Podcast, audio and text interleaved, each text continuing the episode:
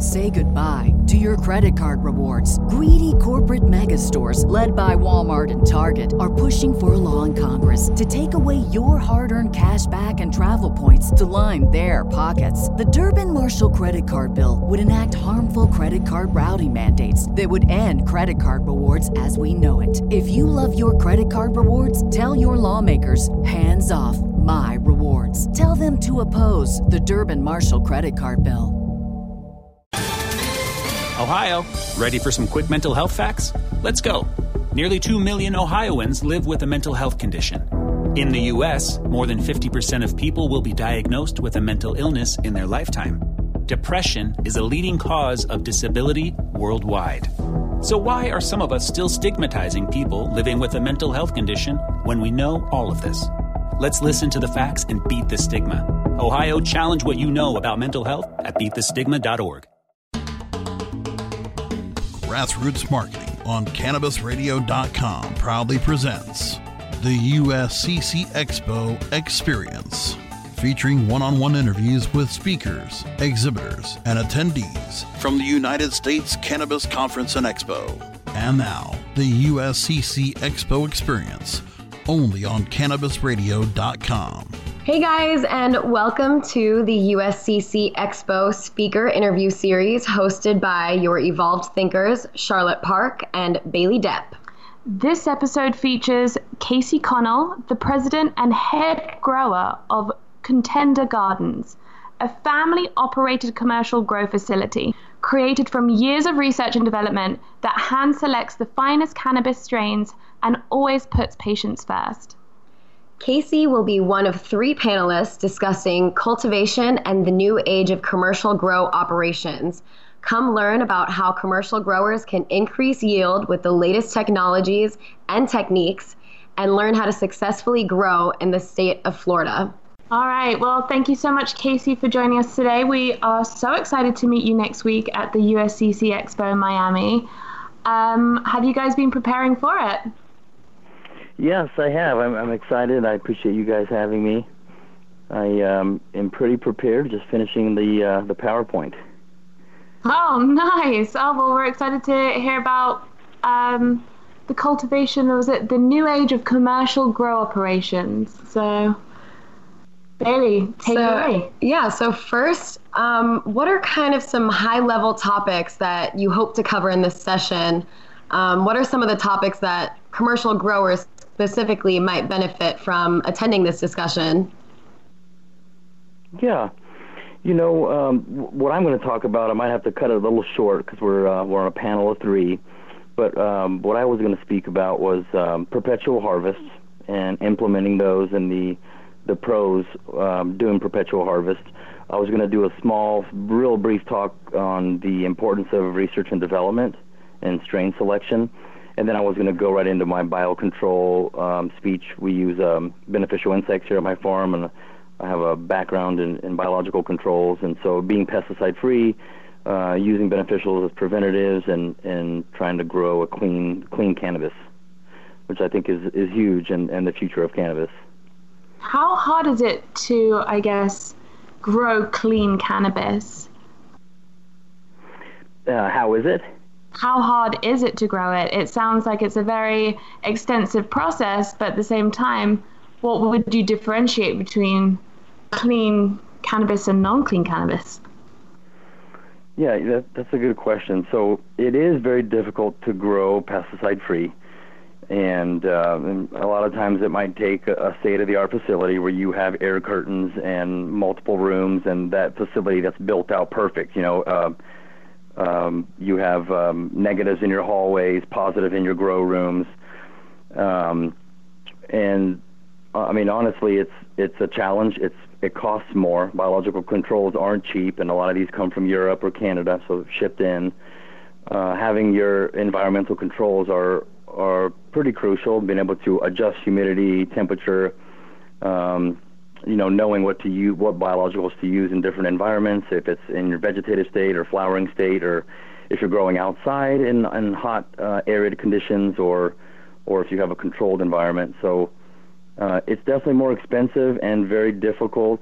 Um, there's a lot of factors that we can't control, you know, Mother Nature or seasons, um, storms. Um, there's just um, a lot of factors that, that you know, employees and, and where they go and come, and if they have gardens in their basements and things like that.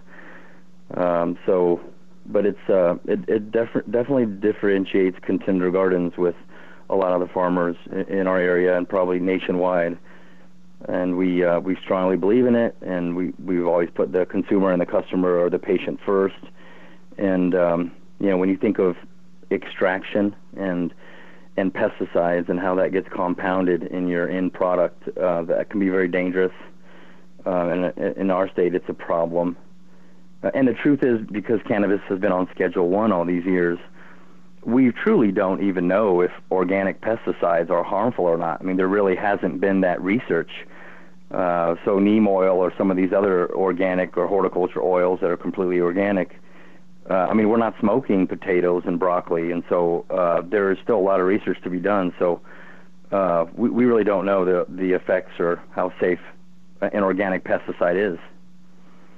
Okay, well, you've got a very extensive background in this industry. It's a, uh, I saw that you've been growing since 2001, which is amazing. I guess it's probably been one of the newest and fastest growing industries in the US, which is insane to be able to continue and succeed in it. So, how has the commercial grow op industry changed over the last few years or decade?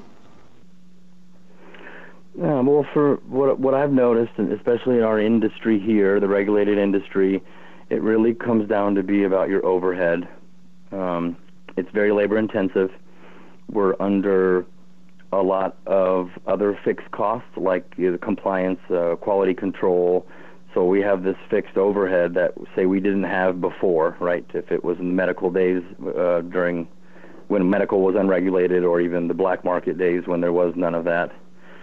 Um, so we've adjusted our sale pretty quickly as we've watched what's happened in our state. Uh, in my state, you know, prices have plummeted. We have a surplus.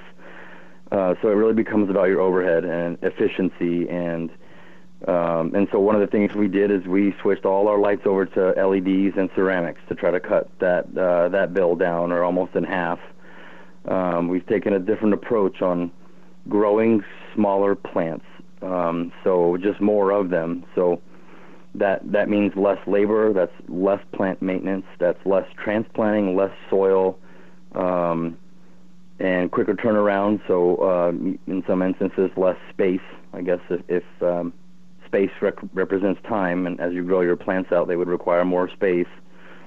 Um, so we've really had to to look at um, making this work for us, so we have margins. And one of the things that Contender Gardens did in last October is we built a commercial kitchen, and now we're making edibles.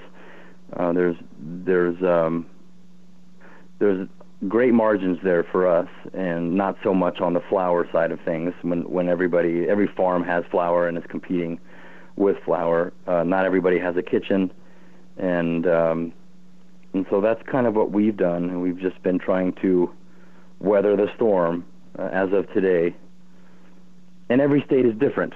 So, um, but I, I can see that as time goes by and the states turn and, and it becomes legal, that this will happen in many states. Uh, and depending on how the state implements their laws and their canopy, and I think it will make a, a huge difference on the success of the farmer. Edibles, that's so interesting and fun. So, so over the yeah. past year, I guess we've seen a lot of issues and challenges kind of unfold within the cannabis industry, um, specifically in Florida as of recently. Um, so, what would you say is going to be the biggest barrier for cannabis growers in Florida or even in the U.S. in general over the next year? I've, I've followed Florida pretty carefully. I think. Um, you know, I'll go back to this again. I think one of the barriers, Florida has a, a great population of elderlies and retirees. Uh, medicine's going to play a huge role in pesticide-free cannabis or oils, concentrates. However, they're using their medicine. I think being clean is is going to be a huge role in in helping the patient. Um, on the cultivation side, I think uh, Florida might have, you know, it's so hot and humid there that I think there might be some struggles with, uh, you know, I think the wet walls that people people would implement in greenhouses would would have to be substantially larger uh, to keep that uh, temperature down, and and even strain selection. I think uh, it's important to find those strains that are are hardy and aren't uh, susceptible to pathogens, mold, mildew, uh, in, during in that high humidity environment. And uh, also pests might be an issue in, in higher humidity areas, so that I could see that being there'll be different pests than than say some pests that that affect us. I never even thought about the humidity. yeah. I mean, so your humidity, so, you know, your dehumidifiers will probably have to be um, something that you'll have to increase in your formula for for what goes in goes out. Say with with water, you'll have to probably up that formula so you can keep the humidity stable. And same with the wet walls in greenhouses. You're going to have to have larger wet walls. That's what I see uh, happening. Oh wow, that's probably going to slow down the increase of grow ops in Florida. I just, it's so yeah, humid. talk about overhead. I know. I was there for a week and I'm just drenched in sweat nonstop. I would hope that too that uh, Florida allows, uh, you know, smokable flower. I could see that being something that will happen definitely by 2020. I, I anticipate that.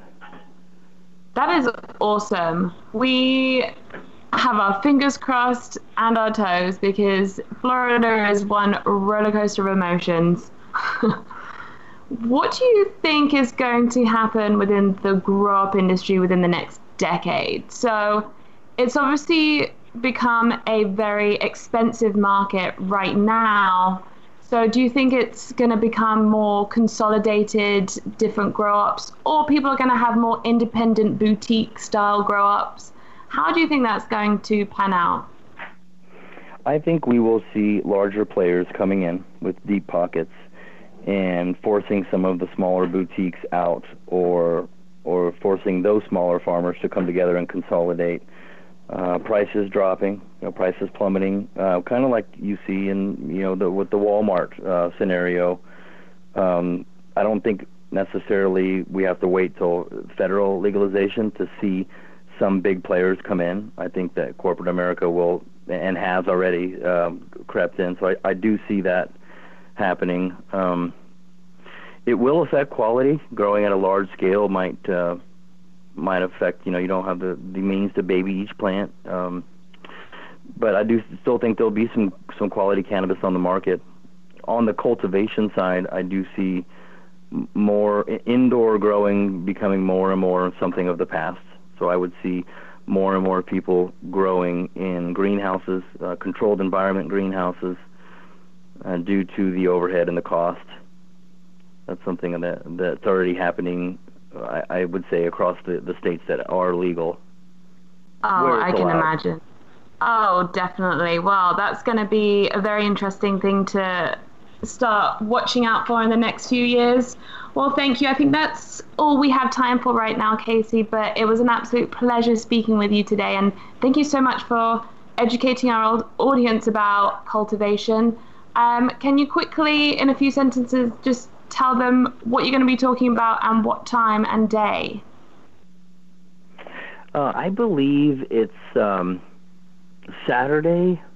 Uh, I believe it's 3 o'clock and uh, what I'm going to speak about is I'm going to go through quickly uh, the benefits of perpetual harvest and setting yourself up for success, perpetuals and rooms, um, allowing you to have smaller veg rooms, maybe even smaller dry rooms, allowing you to get your leg up on R&D, so quicker harvest more frequently, getting to learn what strains you like, what fertilizers you might like.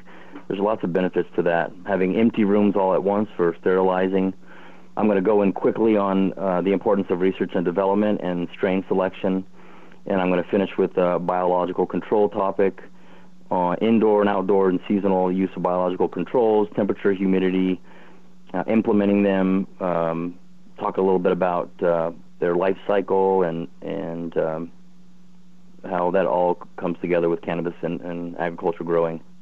Well, great. We look forward to hearing about it. We will be posting the link on the social media very soon. It was an absolute pleasure, Casey. We Thank look you. forward to meeting you at the expo in Miami next week. Thank you so much. guys. I'm really excited. So thanks for the opportunity. All right. Bye, Have a good Casey. Thanks for listening, guys. We love that you are interested about the cannabis space. So, if you want to learn more about the thought leaders pioneering this cannabis industry, visit evolvedthinkingdigital.com. Catch your evolved thinkers and featured speakers at the U.S. Cannabis Conference and Expo in Miami, August 24th through the 26th, and get your passes at usccexpo.com. Join a movement that keeps on growing. Thank you for listening to the USCC Expo Experience, only on CannabisRadio.com. This is the story of the one. As head of maintenance at a concert hall, he knows the show must always go on. That's why he works behind the scenes, ensuring every light is working, the HVAC is humming, and his facility shines. With Grainger's supplies and solutions for every challenge he faces, plus 24 7 customer support, his venue never misses a beat. Call clickgrainger.com or just stop by. Granger, for the ones who get it done.